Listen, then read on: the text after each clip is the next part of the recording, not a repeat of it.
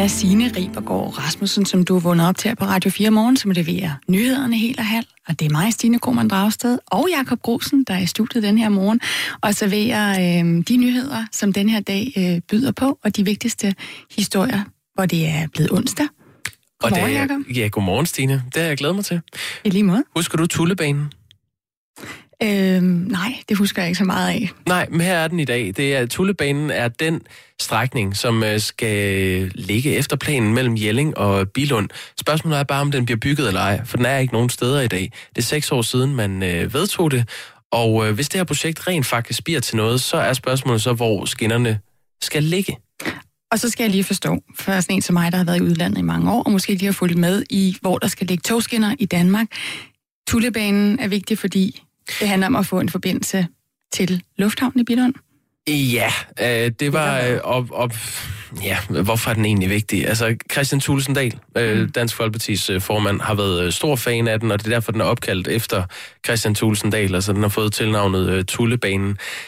Spørgsmålet er, hvor meget den hakker af rejsetiden. Der har været gidsninger om det mellem 0 og 4 minutter af rejsetiden i forhold til, hvis man rejser med bus.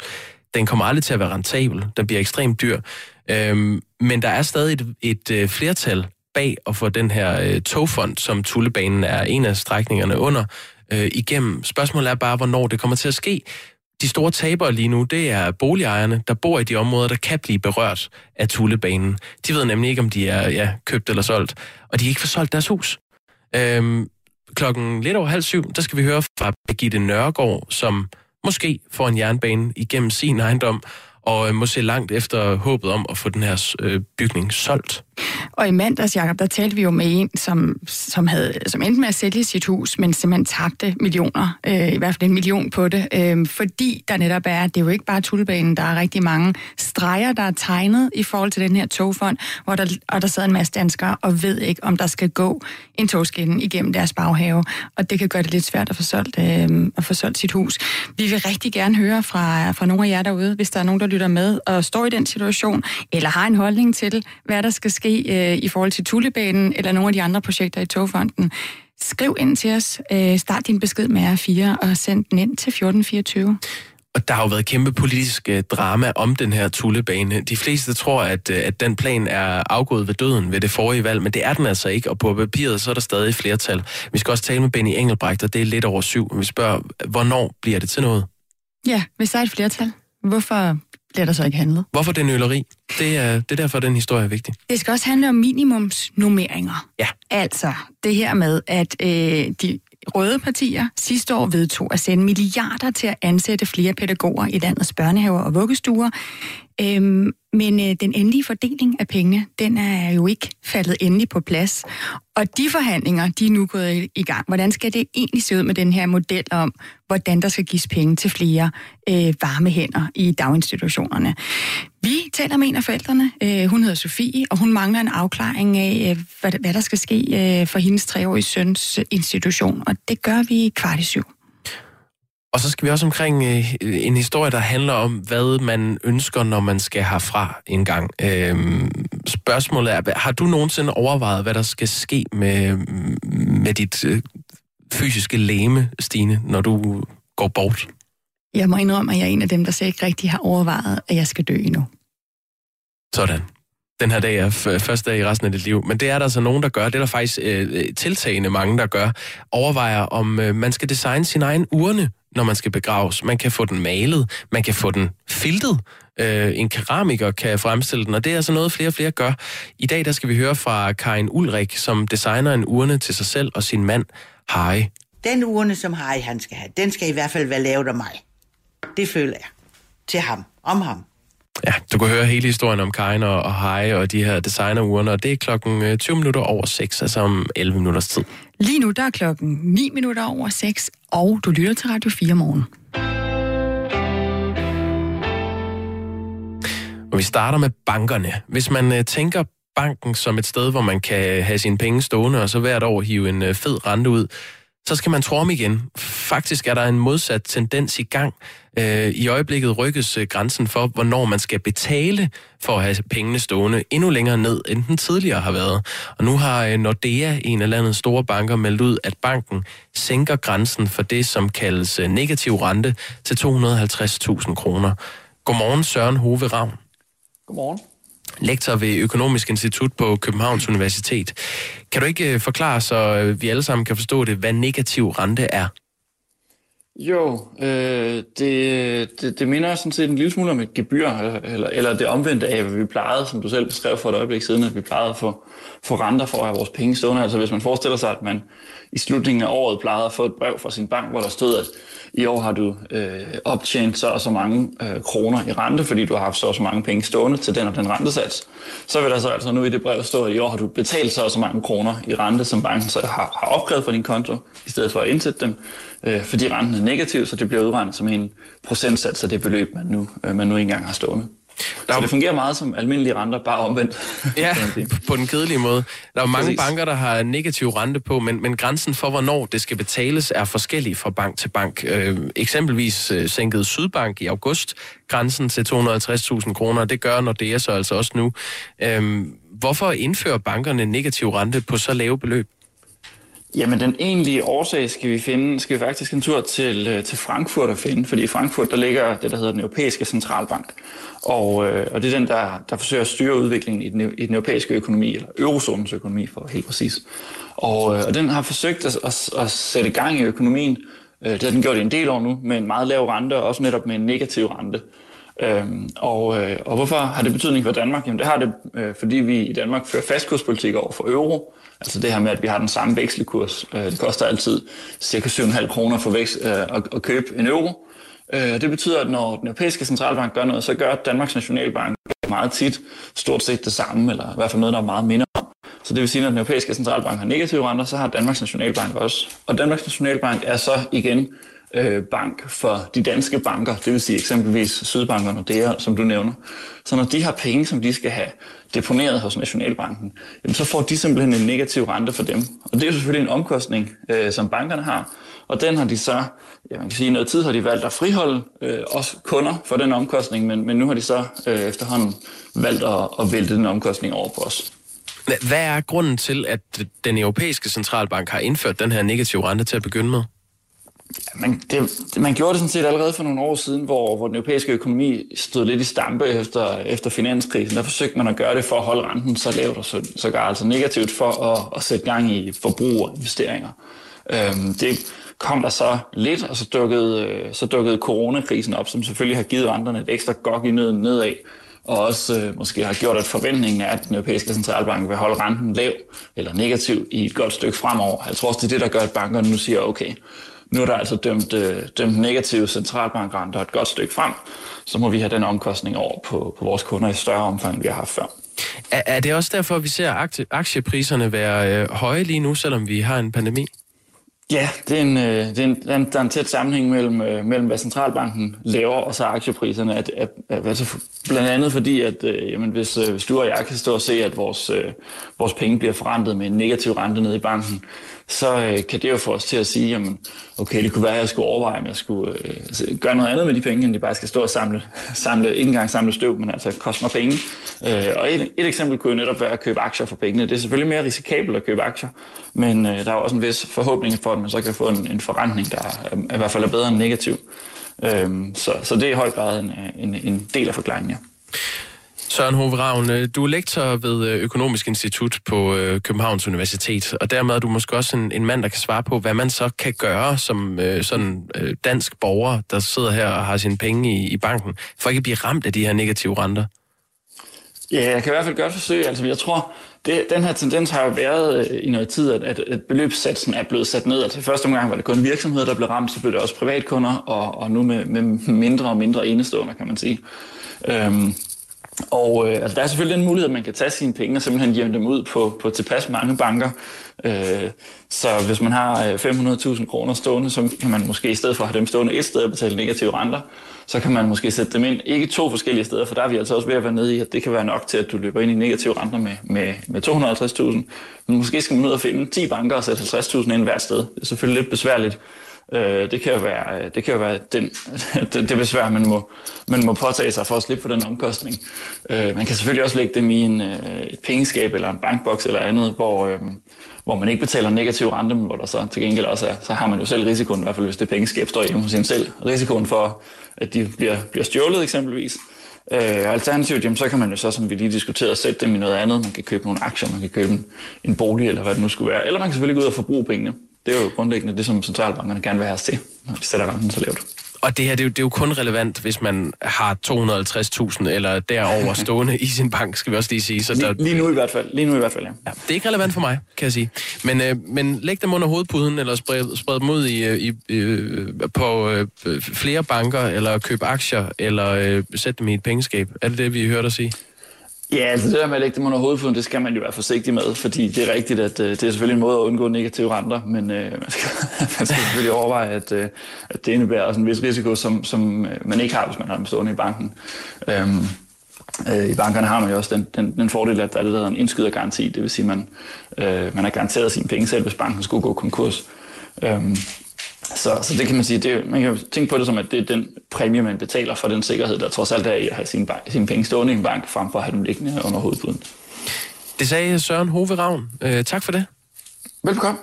Lektor ved Økonomisk Institut på Københavns Universitet. Stine, har du 250.000 stående? Ikke i Danmark. okay. Hvor er du dem stående? øhm, Cayman Islands. Jamen altså, øh, hvad hedder det? Nej, det har jeg heller ikke. Øh, nej, jeg har, jeg har virkelig øh, levet et liv, hvor jeg normalt ikke har opsparet nogen penge, og generelt har skyldt penge. Øh, jeg har blandt andet været sådan en, der har taget rigtig meget studielån, fordi ud fra den her idé om, at man ligesom kunne øh, tage nogle penge, man regnede med, at man skulle tjene senere, og ligesom nyde dem, når man var, var yngre. Altså sådan en omfordeling. Ja. Øh, men øh, jo, jeg er jo lige flyttet fra USA, ja. øh, og vi har solgt et hus derovre, og har ikke øh, købt noget her i Danmark. Så vi har nogle penge stående, men ikke ja, okay. i Danmark. Nej, det er Schweiz, hører jeg dig sige. Klokken er 17 minutter over 6.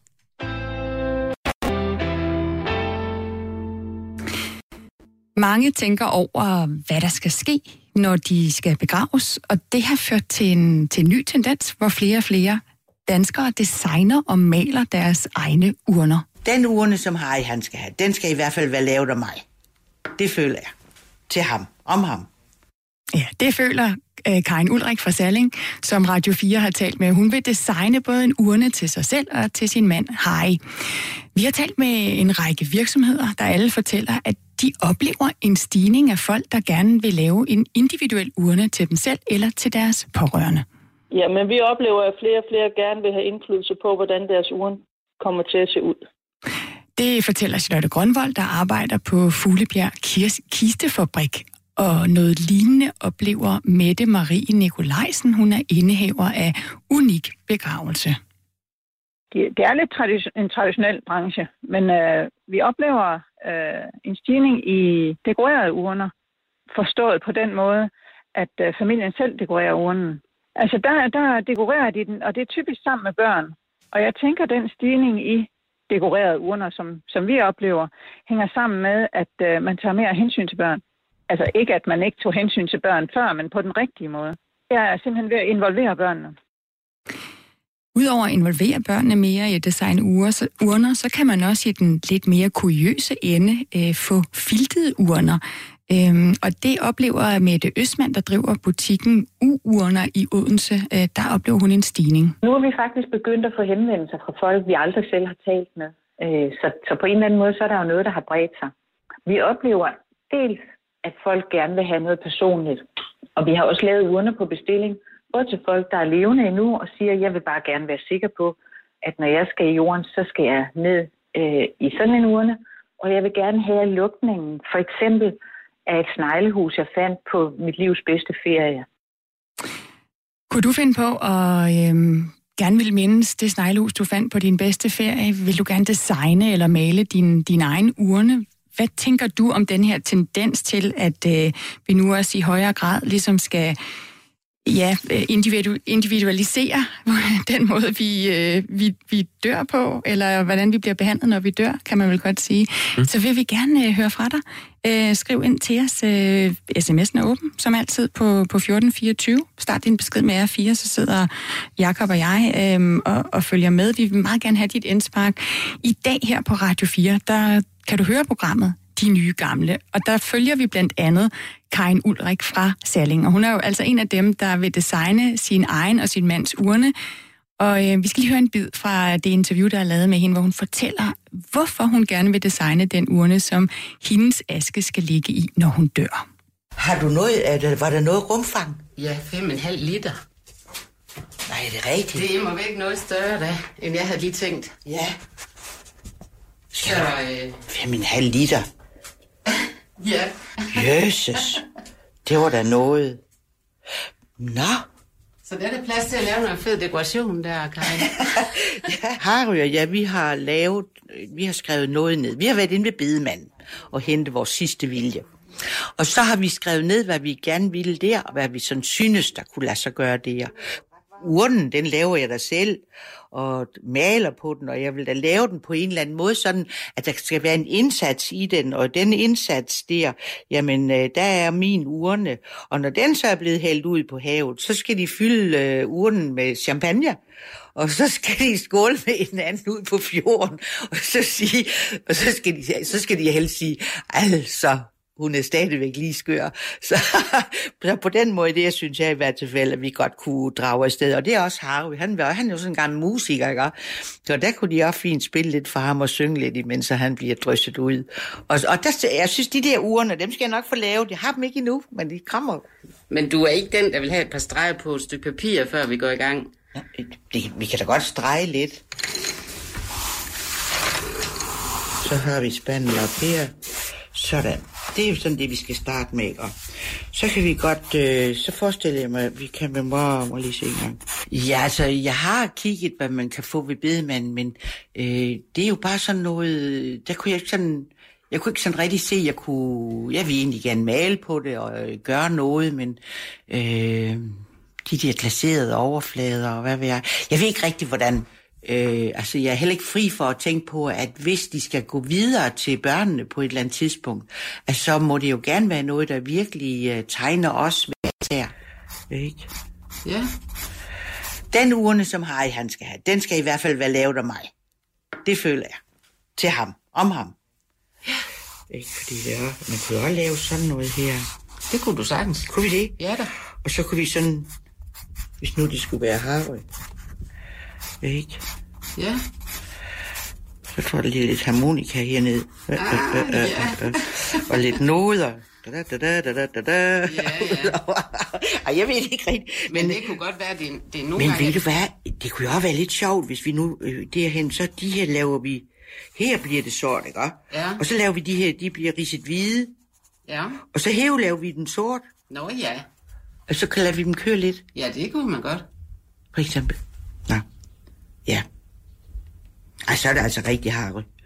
Han er glad for musik. Ja, det er Ja. han, og især harmonika, han er jo rigtig en habil harmonikaspiller. Okay.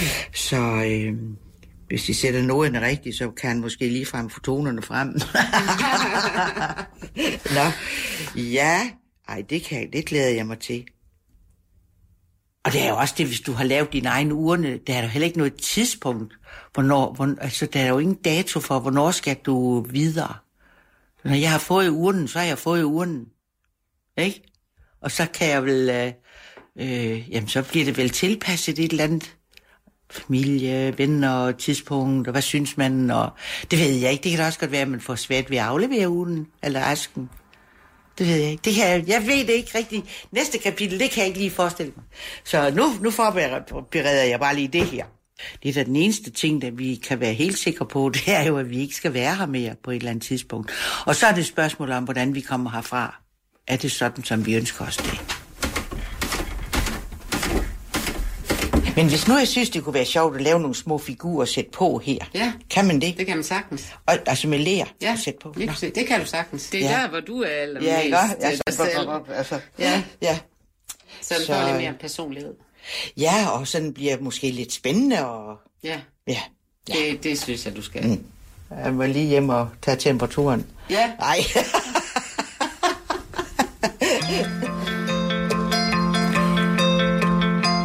Du kan høre hele programmet med Karin i dag her på Radio 4, og det er klokken 5 minutter over et. Og du kan downloade hele reportagen, de nye gamle, på podcast-appen, hvor du også kan hente øh, Radio 4 Morgen og alle mulige andre gode programmer her fra Radio 4's hjemmeside. Nu er klokken blevet 25 minutter over 6. Vi har fået en sms fra Mikkel, og den går på øh, historien om, at øh, når det er fra næste år sænker grænsen for, hvornår man skal betale for at have sine penge stående i banken til 250.000 kroner. Det er altså en tendens, som allerede er udbredt i flere andre banker. Mikkel skriver, Bankernes krav er ikke irrelevante. Kan I komme i tanker om en måde at betale skat uden en bank? Men I kan ikke have en bank uden at betale banken for at flytte pengene, betale for at hæve kontanter, betale for at bruge dankort, betale for at have penge på kontoen. Det er et omvendt monopol. Og så en smiley, der ser sådan lidt øh, misfornøjet ud, så, så vidt jeg kan se. Tak for sms'en, Mikkel. Det synes jeg, du har ret i. Øhm, Stine, vi kan lige så godt øh, tale lidt om håndsprit. Ja, Jeg lagde mærke til... jeg har noget her. Ja, jamen, Ja. jeg har også... Nå, nå, det er og måske det er den, du har den taget. hjemmelavede slags, som vi havde i starten. Nej, det er øh, simpelthen en helt øh, legit øh, Ja. flaske håndsprit. Du, jeg lagde mærke til, at du stod og sprittede bordet af, da vi kom herind. Ja, men det Hvorfor fordi, gjorde du det? Fordi vi skal have nogen i studiet, og så skulle, så skulle der lige være spritet af. Ja, Ja. det er nemlig det. Ja. Der skulle lige være sprittet af, fordi så er vi sikre, Ja. tænker vi. Mhm. Mm. Vi er jo øh, simpelthen øh, europamestre i håndhygiejne her i øh, Danmark. Vi gnider os med sprit, som galt det livet. Og øhm, måske gælder det i mindre grad livet, end vi tror. Ja. Der er i hvert fald øh, den store og nationale øh, amerikanske sundhedsmyndighed, CDC, har skrevet på sin hjemmeside, at smitte efter berøring af en virusbefængt overflade, citat, ikke menes at være den vigtigste vej for virusspredning. Og i den forbindelse har Berlingske spurgt øh, Søren Ries Paludan, som er professor i biologi og immunologi ved Aarhus Universitet, øh, om hvordan skal man stille sig i forhold til det her med håndsprit. Og han siger, at risikoen for coronasmitte via overflader er minimal. Han siger, citat, Afstand er meget mere effektivt end hygiejne. Smitten sker primært fra person til person via øh, aerosoler, altså luftborne øh, små partikler, uden en sekundær overflade. Og det var også noget, I havde med i, øh, i går, du og Kasper her i Radio 4 Morgen. Vi havde et interview med, med Michael Bang øh, Petersen fra Aarhus Universitet, som jo ikke er, er virusforsker, øh, men som forsker i vores adfærd, og han øh, har været med til at lave sådan en studie, som viser, at vi er sindssygt gode i Danmark til at spritte af. Du er også, og vi er ikke bare gode til at spritte af, altså det er jo også noget, alle har taget til, så du kan ikke gå ind i en butik eller ind i et øh, supermarked eller noget som helst, uden at der står sprit, og man tager lige noget. Øh, folk har det i deres egen, egne håndtasker, så det er vi bare smadret gode til. Vi er knap så gode til at holde afstand. Mm. Og det synes jeg bare var så overraskende, fordi at, øh, man jo egentlig ofte hører, at vi sådan heroppe i Norden er lidt øh, sådan kølige mennesker, og ikke er så tætte på hinanden. Men vi kan faktisk rigtig godt lide at være tætte, og vi har lidt svært med det med afstand. Ja, vi taler altid om, det er det sydlandske temperament, ja. det der med at kindkysse og kramme og sådan noget. Vi krammer også en hel del. jo altså, det, det, det har vi så ikke gjort i, i år, men altså før det. Øhm, ja, altså Søren Ries Paludan, han siger, at øh, meget peger på, at, øh, at smitterisikoen for overflader er minimal, og at det, at vi afspritter hænderne, det gør vi nok for, at vi føler, at vi gør et eller andet. Jeg, jeg sidder og kigger på mine egne hænder, de er sådan et øh, sprukne. Ja, og, og det er jo også et landet sted noget, som det er jo super handlingsorienteret. Ikke? Hvis man gerne vil gøre noget for ikke at blive smittet, så det der med at spritte af, det er noget, vi kan gøre selv. Øhm, det der med at holde afstand, det er bare smadret svært, når man står. Og jeg ved ikke, om du har lagt mærke til det, man står og samtaler med et menneske, man har de der måske halvanden, en meter i starten, Ja. og så er det bare svært ikke at komme tættere og tættere på, fordi det virker så underligt og uhøf- uhøfligt at holde den der afstand. Øhm, jeg bad også mærke i en anden ting, som Søren Ries Paludan sagde, og det er, at øhm, jo, det kan måske godt smitte på overflader, men det skal nærmest være sådan, at der er en, der er syg med corona, der nyser ned på et bord, og så går du hen lige bagefter og sætter dine håndoverflader på de der dråber, så kan du måske godt få corona. Præcis. Ja.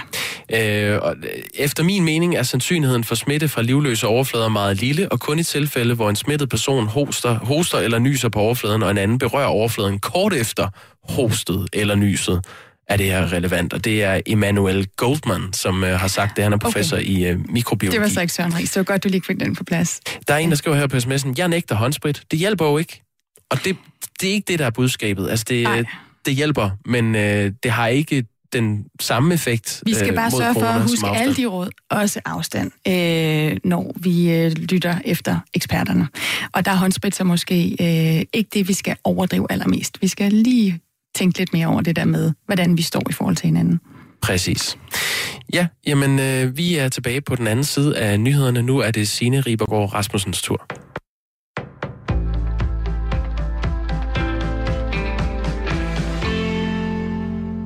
En halv million danskere modtager snart en antistoftest som led i befolkningsundersøgelsen Vi Tester Danmark.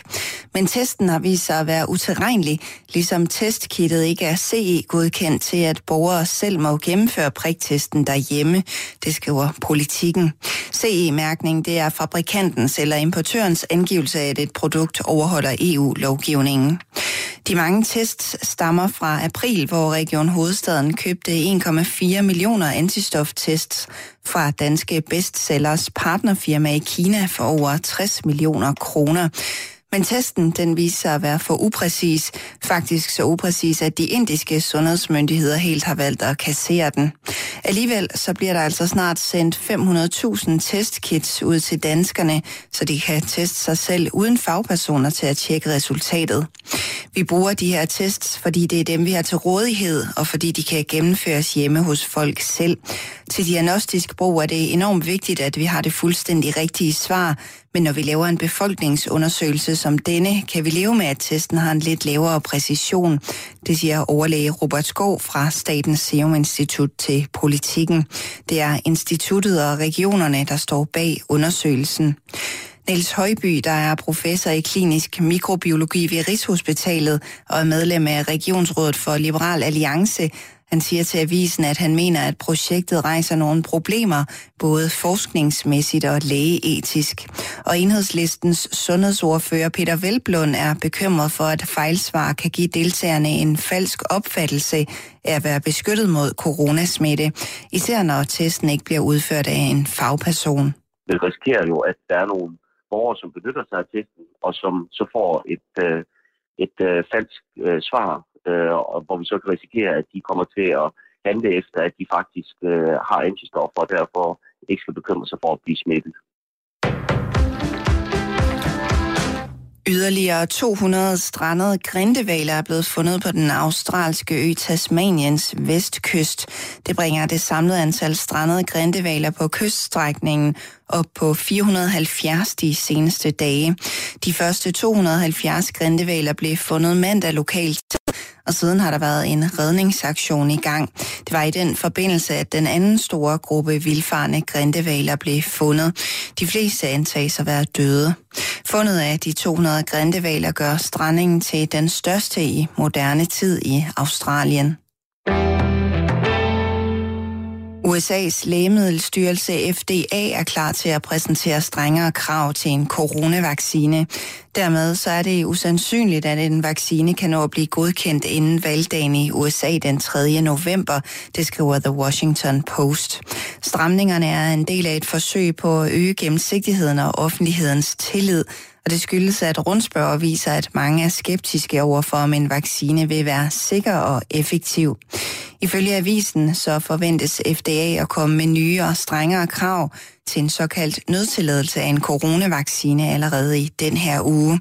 Og det vil gøre det yderst vanskeligt for en vaccine at nå at blive godkendt inden præsidentvalget i november. Præsident Donald Trump har ellers gentagende gange forudsagt, at der vil komme en coronavaccine inden den 3. november. Her til morgen får vi først tåge flere steder, ellers bliver det tørt med nogen eller en del sol, især mod øst. Temperaturerne lægger sig mellem 17 og 23 grader, og så får vi svag til jævn vind fra syd og sydvest.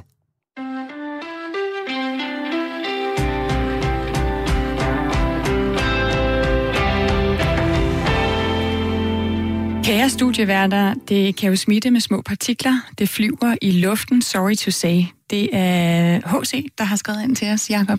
Ja. Om øh, den, det, vi talte om lige før nyhederne med fremragende Signe Ribergaard Rasmussen, som jo lige opdaterer os her helt og halv, at øh, ja, at øh, vi spritter rigtig meget af i Danmark, men øh, det alt tyder på, at det faktisk er ret sjældent, at man bliver smittet ved at altså røre ved en, ved en overflade, der er befængt, fordi de der, det der virus kan simpelthen ikke overleve særlig lang tid. Nej, du skal altså i bogstaveligste forstand nærmest øh, sætte hånden i et nys, hvis det skal smitte på den måde. Og det, du har ret, HC, det smitter øh, med små partikler. Det er derfor, vi skal holde afstand til hinanden. Men og det, det var nemlig, jeg kan genkende nummeret, det var HC, der også skrev, at han nægter øh, håndsprit. Det hjælper jo ikke. Og til det vil jeg bare sige, jamen øh, det er stadig en god idé at spritte af. Altså, man fjerner nogle bakterier og, øh, og vira med håndsprit, den rigtige håndsprit. Men det er også det er bedst at holde afstand. Vi ja. står sammen med at holde afstand. H.C. skriver jo, at det, det er meget sjældent, vi roser os selv, og det gør vi heller ikke, men vi kan lade H.C. gøre det.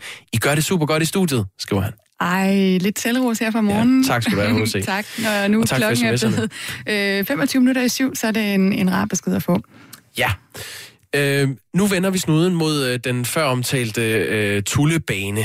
I, øh, I 2014 vedtog Folketinget en øh, storstilet plan, Togfonden, som skulle modernisere jernbanenettet her i, øh, i Danmark. Og nu er der gået seks år, og mange af projekterne er stadig ikke blevet til noget. Den mest omdiskuterede øh, jernbanestrækning her under Togfonden, det er den her såkaldte Tullebane, som er opkaldt efter måske banens største fan, Christian Tulsendal fra øh, Dansk Folkeparti. Han kæmpede dengang indet for at få øh, banen med som en del af forliget om togfonden. Det er en øh, strækning, der er cirka 20 km lang og skal gå mellem Jelling og Bilund i Jylland. Den kommer til at koste cirka en milliard og anlæg, og 50 millioner kroner om året i drift. Og med den pris er der altså ikke udsigt til, at den jernbane, Tullebanen, nogensinde bliver samfundsøkonomisk rentabel. Dansk Folkeparti trak sig jo under stort ståhej fra togfonden lige før valget i 2019. Men selvom Dansk Folkeparti har trukket sig, så er der stadig efter valget et flertal for togfonden, på papiret i hvert fald.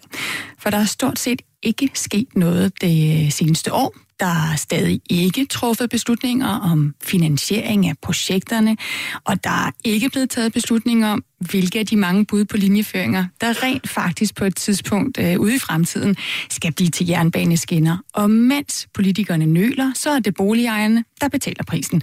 Lige nu der er der tre forskellige mulige linjeføringer på Bilundbanen, og det betyder, at der er rigtig mange boligejere, der lige nu holder vejret på 6. år, vil jeg mærke.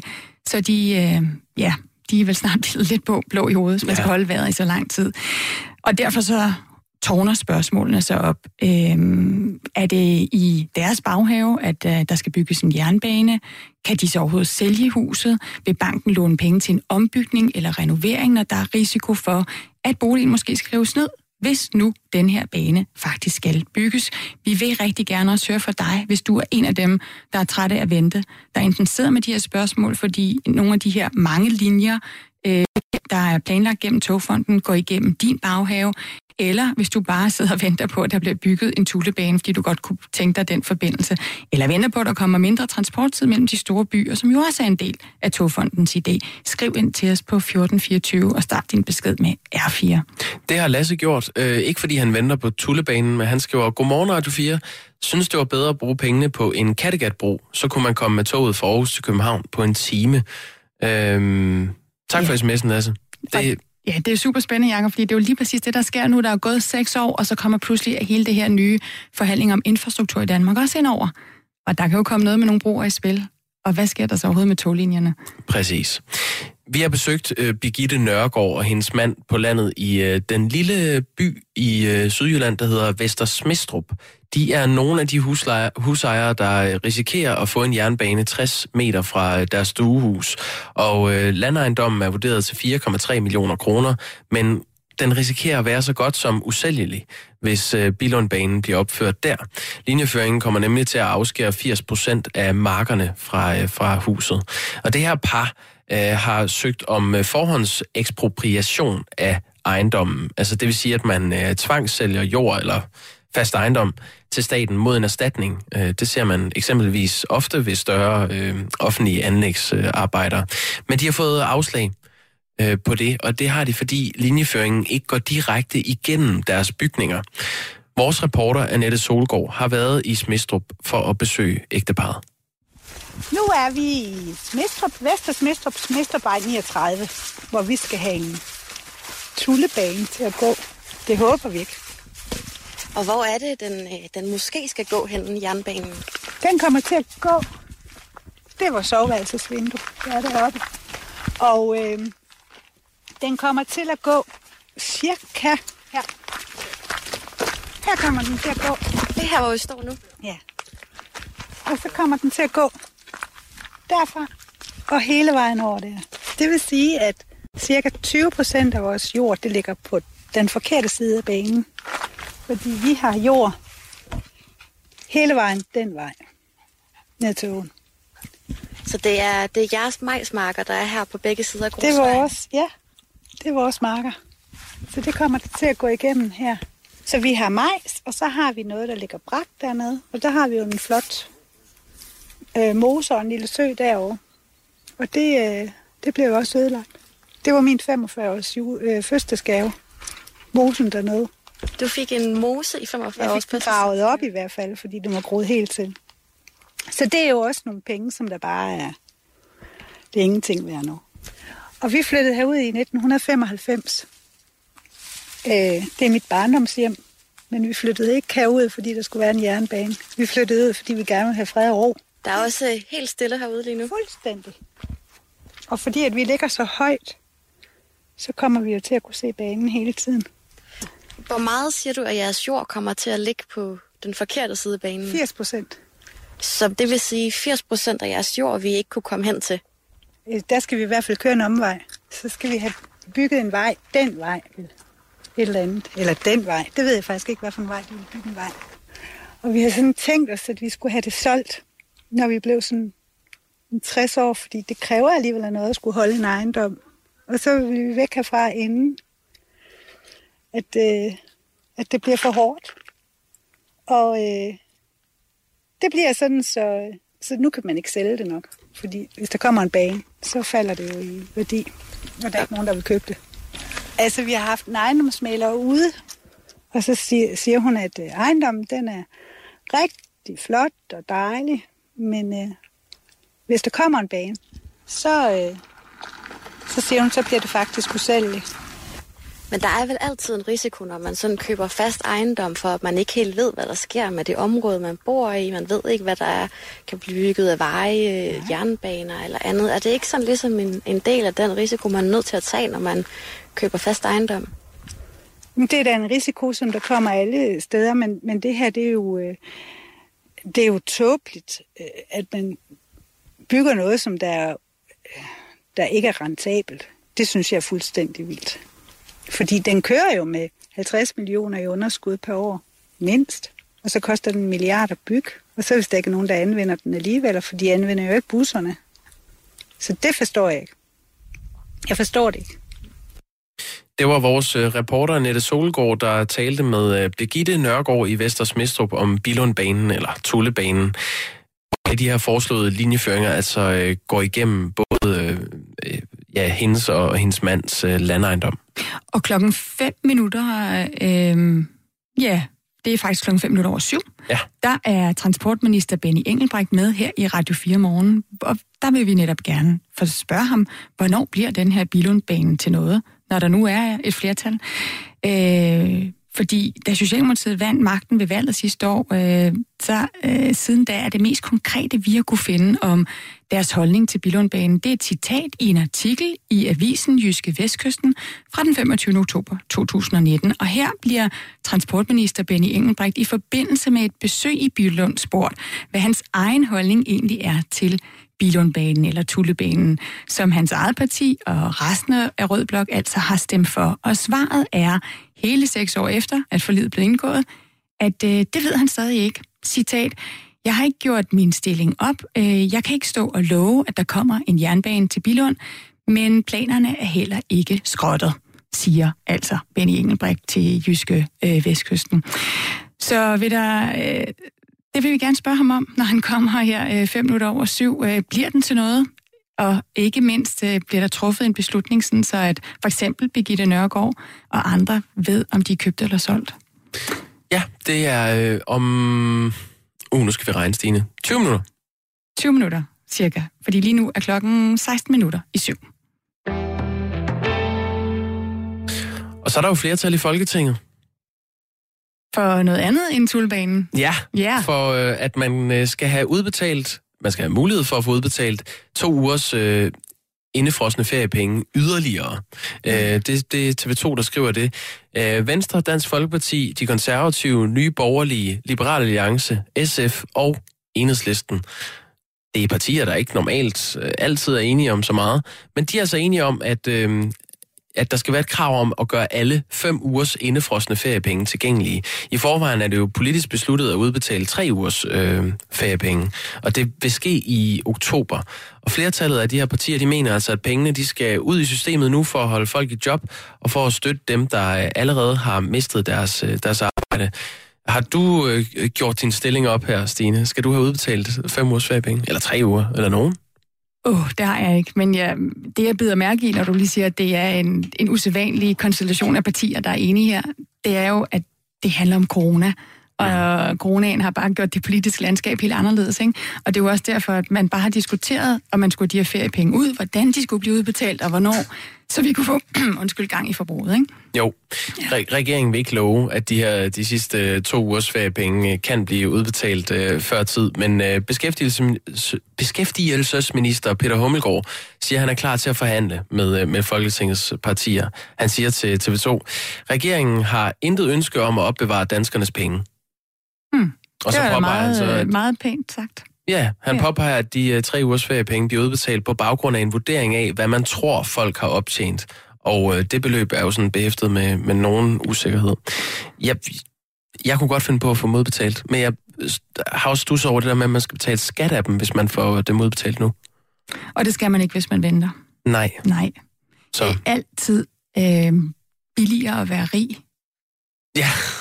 Altså, sådan er det bare. Hellere rig og doven end Jamen, hvis man er rig, så kan man simpelthen også have råd til at spare. Sådan ja. er det altid. Det er sandt. Nå. Og man behøver ikke være doven, hvis man er rig, før sms'erne vælter ind. Godt, klokken Men er... altså et flertal for at få udbetalt feriepenge. Ja. Ja. Det er sådan, øh, landet ligger. Klokken er 13 minutter i syv.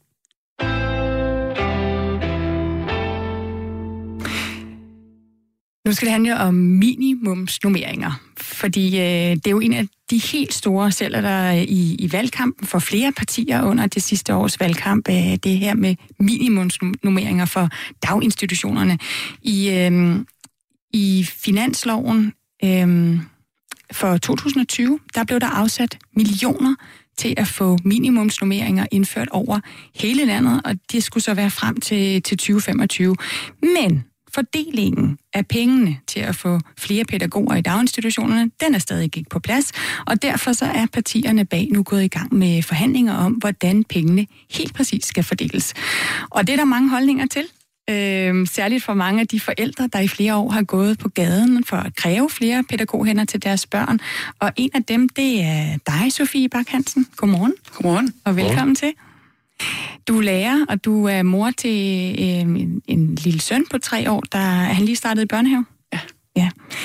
Altså, partierne de er jo lidt uenige om, hvorvidt pengene skal gives til øh, kommunen, så de selv kan fordele dem, eller om man fra Christiansborg ved lov skal sikre, at pengene går direkte til den enkelte institution. For eksempel din søns øh, børnehave. Hvis det stod til dig, hvad skulle de så beslutte? Helt klart institutionsniveau. Altså, det er det, vi er gået på gaden for, og det er det, vi kæmper for. Det er, at, at ungerne mærker det ude i institutionerne. Og alle mærker det. Alle mærker det lige meget. Øhm, ja. Så du vil gerne have, en, at det er simpelthen ved lov at beslutte, at de skal ud til institutionerne, det er ikke kommunen, der skal sidde og fordele det? Nej. Øh, hvis vi lige putter nogle fakta på, fordi der har været rigtig meget forhandling om det her, der har været rigtig mange løfter, øh, så er minimumsnummeringerne, de stod højt på dagsordenen ved sidste års øh, folketingsvalg. Og med finansloven 2020, der blev øh, S-regeringen og støttepartierne altså enige om, at øh, der skal indføres lovbundne minimumsnummeringer senest i 2025, altså om fem år. Pengene de skal afsættes løbende, så øh, fra om fem år, der skal man fordele 1,6 milliarder kroner til bedre normeringer. Og målet er jo så, at man for eksempel har tre øh, børn per voksen i vuggestuer og seks børn per voksen i en børnehave. Hvor mange, øh, Sofie Barkansen, hvor mange voksne er der i dit barns børnehave lige nu? Ved du det, i forhold til, hvor mange børn der er? Mm, jamen, det varierer jo lidt fra tidspunkt til tidspunkt. Mm. Øhm, jeg tænker, der hvor det er aller, aller sværest og sværest for forældre, det er jo ofte også i vuggestuen. Øhm, hvor det er at, at, at 3 til 1, det, det, det tænker jeg, det, det oplever man ikke så ofte. Øhm, og som nybagt mor, eller førstegangsforældre, skulle aflevere, hvor der er en voksen, der i forvejen sidder med seks andre børn. Det er jo meget den situation, der også er. Øhm, jamen, min søn er en skovbørnehave, og det er jo det er en helt anden snak. Der, der, er det, der er det måske lidt nemmere ikke at, ikke at leve op til 1 til 6. Øhm, ja. Mm. Det er jo lidt af en varm øh, politisk kartoffel, hvordan man uddeler de her penge. Altså en ting er det her med, om pengene skal gå direkte til institutionerne. Det vil støttepartierne gerne sikre, øhm, fordi så kan man sikre, at der i hver enkelt børnehave for eksempel bliver de her øh, seks børn per voksen, eller i vuggestuerne tre børn øh, øh, per voksen. Men det kan skabe problemer, fordi det er meget byråkratisk, øh, det siger, øh, sådan lyder kritikken. Prøv at høre, øh, børne- og undervisningsminister Pernille rosenkrantz teil hun har sagt, at Øh, det er en udfordring, hvis man skal give pengene direkte til den enkelte børnehave og vuggestue. Det er jo en selvstændig øvelse, og det er det hver gang, vi fra statens side sætter penge af, at vi har jo kommunal selvstyre i Danmark, og det vil sige det her med at få pengene til at gå præcis til det, man gerne vil. Det er altid en øvelse, der kræver en hel del tekniske overvejelser på Christiansborg. Øh, men det er jo vores hensigt som regering, ligesom det er støttepartiernes hensigt, at de penge, der er sat af til flere pædagoger, også skal bruges til det. Sofie Berg Hansen, hvor, hvor stor en tiltro har du til, øh, at kommunerne bruger pengene til flere pædagoger, hvis de bliver delt ud til kommunerne? Mm, øhm. Jamen, det er jo svært. Altså, jeg tænker også, at der vil i de forskellige kommuner vil der jo være forskellige uh, agendaer, man har brug for at følge op på uh, sociale nummeringer og alt muligt andet. Um, um, og så tænker jeg, med det Pernille rosenkrantz siger, uh, altså, for, for forældre og for, for små børn, der er det jo bare ikke så, det er ikke så forkromet. Det er bare, der skal bare være nok voksne ude øh, i børnehaverne og i vuggestuerne. Øhm, og, og, og alle de der tekniske mellemregninger og sådan noget.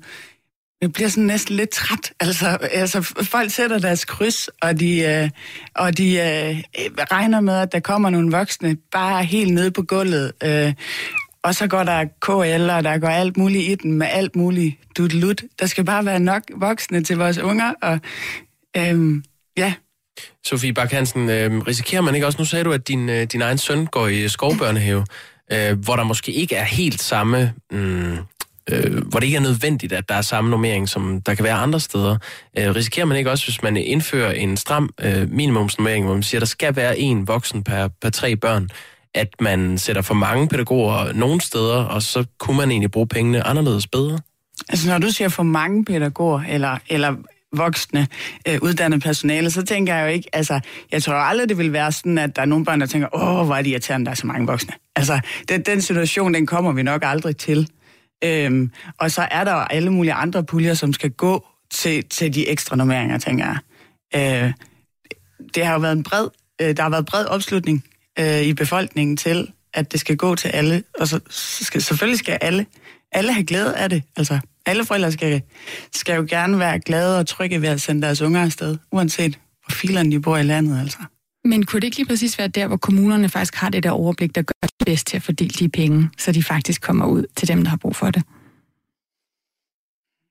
Jo, jo, jo, men det, det kunne man, altså, lige gået på klingen med den her, øhm, jamen det ved, altså, det, det er jo netop det, som jeg som forælder egentlig tænker, at alt, alt det forkromede, alt det store, alle udregningerne, alle øh, mellemregningerne, det, det, det er faktisk ikke, øh, det er ikke det, jeg vil. Jeg vil, jeg vil bare, jeg vil bare, det er, i min verden er det jo sindssygt simpelt, og så er der simpelthen nogen, øh, der, der, der er meget, har meget længere og meget klogere end mig, mm. der ligesom må regne ud, hvordan sørger vi for, at alle børn har den her nummering. Øh, Ja. Ja. Så det, så, så det du siger, hvis jeg forstår dig ret, er, at det kunne godt gå igennem kommunerne, hvis det er politikerne, der må sidde og sikre, at i sidste ende, så skal resultatet være, at det, der er flere varme hænder i daginstitutionerne til børnene. Jo, men man kan jo også sige, at, at jeg har jo lidt en tendens til nogle gange, at det kommer helt op fra, og så skal det, øh, så skal det hele vejen igennem systemet, og blub, blub, blub, så ser det bare anderledes ud, end det bare blevet bestemt på statligt niveau. Altså, øh, så jo, jeg, jeg, jeg, jeg ville håbe på, at det blev bestemt på institutionsniveau opfra. Der kan jo være nogle kommuner, der mener, at man kan bruge pengene bedre, for eksempel i nogle udsatte institutioner. At der er nogle andre behov der. Øhm, skal de ikke have lov til, øh, dem der har det overblik, hvor kommunen sidder og ser, her har vi nogle udsatte institutioner, nogle børn, der har problemer, og kunne fordele de penge lige? Jamen, men, men, men det, det stempel hedder jo ikke minimumsnummeringer, tænker jeg ikke. Fordi det er jo rigtig fint at have nogle andre, men, men det er bare ikke det, der hedder minimumsnummeringer. Minimumsnummeringer hedder 3 til 6. Hvis man så har andre ting, man gerne vil, super fedt. Men, men, men det er jo ikke minimumsnummeringer. Hvis der er et andet sted, hvor den hedder 1 til 8, så har man jo ikke lavet minimumsnummeringer, så har man ikke gjort det, man skulle. Nu siger du så, at du er ret uh, tilfreds lige nu med din søns skovbørnehave, fordi der, det er måske lidt nogle andre vilkår, når man er udenfor, i forhold til, hvor mange hænder der er. Han har været i vuggestue også. Ja. Øhm, hvordan, øh, hvordan vil du gerne have, det kommer til at se ud i den vuggestue, når at de her penge bliver fordelt ud om fem år? Jamen, jeg tænker, der er, nogle, der er jo lige været corona, og der er nogle rigtig gode ting, der er kommet med derfra. Øhm, i forhold til øh, nummeringen af voksne, og i forhold til, at der altid er en, voks, en voksen, en fast voksen, man kan aflevere til. Øhm, og, og, og præcis situationen, som jeg har nævnt før, at stå og skulle aflevere til en voksen, der, der i forvejen sidder med syv børn på skødet og læser, eller et eller andet. Der har det været perfekt, mens der har været corona, at der altid har været en fast voksen, der var klar øh, til at modtage ens barn, fordi nummeringen har været til det. Og så tænker jeg også, jeg er jo sindssygt glad for min søns institution, men der er jo stadigvæk bare sådan, som landet er nu i forhold til nummeringer, så sørger jeg lige for at åbne hans finstang, før han skal afsted, fordi der er, der er de ikke tid til. Eller, altså, jeg vil, jeg vil jo ønske, at vi havde en institutionsverden, hvor de havde tid til at åbne en finstang. Altså, øhm, og, og, og fred være med det, men mere som overført billede, at, at, at, at det, er jo, det er jo så lidt tid, vi er i nu, at det er sådan noget, man tænker i som forældre. Vi taler altså med øh, Sofie Bak Hansen, øh, som er mor og lærer her i Aarhus, og som har en treårig søn, der er gået i vuggestue, lige startet i børnehave, øh, Sofie. Ja, og vi taler om de her minimumsnummeringer, som altså gerne skulle øh, øh, træde i kraft, at pengene skulle være ude om fem år, øh, og det er lige nu, at politikerne skal forhandle om, hvordan de skal ud. Skal de komme direkte ud til daginstitutionerne? Skal de gå igennem kommunerne? Der er jo også det her spørgsmål, Sofie Bak Hansen, om, skal det gå til uddannede pædagoger, eller handler det bare om ekstra voksne? Hvordan, hvor vigtigt er det for dig, at det er pædagoger, der er i din søns børnehave? Jamen, øhm, Forældrenes Landsorganisation har en, en, en rate, der hedder 70 procent pædagoger. Øhm, øhm, fordi pædagogiske assistenter og medhjælpere gav også noget øh, helt særligt. Øhm, så, så ja, det, den går jeg med. Øh, 70 procent tænker jeg er et, et rigtig fint tal. Der er en lytter, der skriver ind til os, at det er utroligt, at du kan være utilfreds med nummeringen, når du ikke engang kender til nummeringen i din egen søns børnehave.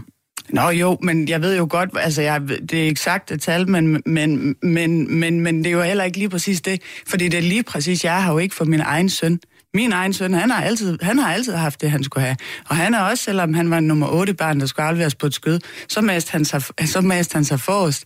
Øh, når jeg kæmper for det, så er det egentlig ikke for min egen søn. Det er for, at alle børn i hele Danmark skal have det godt. Øh, hvis jeg bare skulle kigge på min egen søn, det er jo netop for de unger, der ikke har det så godt, og der er svage, og der ikke, der ikke har nogle forældre, der, der, der bakker dem nok op. Fordi min søn har det. Han, han, han skal sgu nok klare sig, altså. Så øh, helt kort til sidst, Sofie Bak Hansen, dit budskab til de politikere, der lige nu skal til at beslutte, hvordan de skal fordele pengene, hvad er det for dig? Jamen, det er, det er jo bare meget simpelt. Når, når vuggestuebørnene møder ind, så skal der være 3 til 1. Og når børnehavebørnene møder ind, så skal der være 6 til 1.